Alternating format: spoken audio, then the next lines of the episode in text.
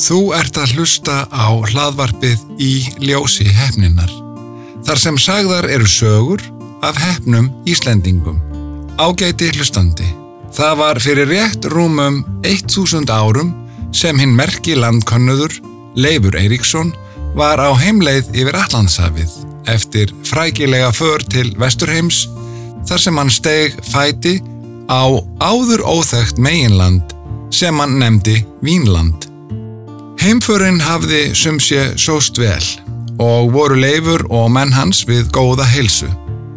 Þegar stutt var eftir til Grænlands koma þeir auga á skipbrótsmenn, 15 talsins, sem þeir björguðum um borð og forðuðu frá bráðum bana. Upp frá þessu var Leifur Eiríksson jafnankallaður Leifur Hefni, sem þykir nokkuð enkennilegt því varla er mikil hefni fólkin í því að þurfa að halda upp í fjölda manns úti á rúmsjó langt frá landi.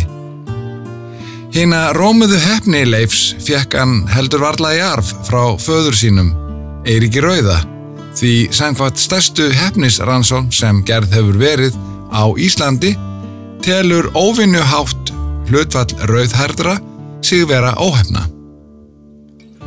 Hvort leifur hafi í raun verið heppin munum við aldrei vita.